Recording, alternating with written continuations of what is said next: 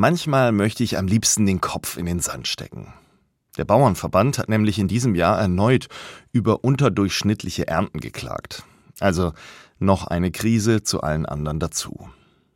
Gut, dass jetzt Erntedank ist, so heißt der Sonntag heute. Und gerade weil das Jahr für die Bäuerinnen und Bauern so schwierig war, bin ich besonders dankbar, dass sie dennoch ihre Ernte eingefahren haben, damit wir genug zu essen haben. Danke, dass Sie nicht den Kopf in den Sand gesteckt haben, sondern dass Sie ausgesät, gepflegt haben und das, was da war, geerntet haben. In einem alten Kirchenlied, das wir im Erntedank-Gottesdienst singen, heißt es: Wir pflügen und wir streuen den Samen auf das Land, doch Wachstum und Gedeihen steht in des Himmels Hand.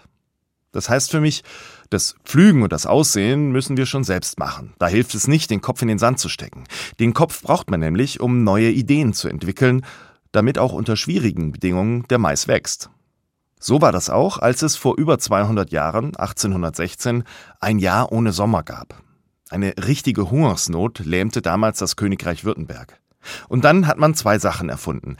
Als erstes eine landwirtschaftliche Schule, damit man mit solchen Situationen besser zurechtkommt. Die Universität Hohenheim in Stuttgart gibt es heute noch. Und als zweites ein großes Erntedankfest zwei Jahre später, das heute auch noch unter dem Namen Cannstatter Wasen bekannt ist. Also, nicht den Kopf in den Sand stecken, sondern ihn gebrauchen und dann Gott danken für das, was daraus geworden ist.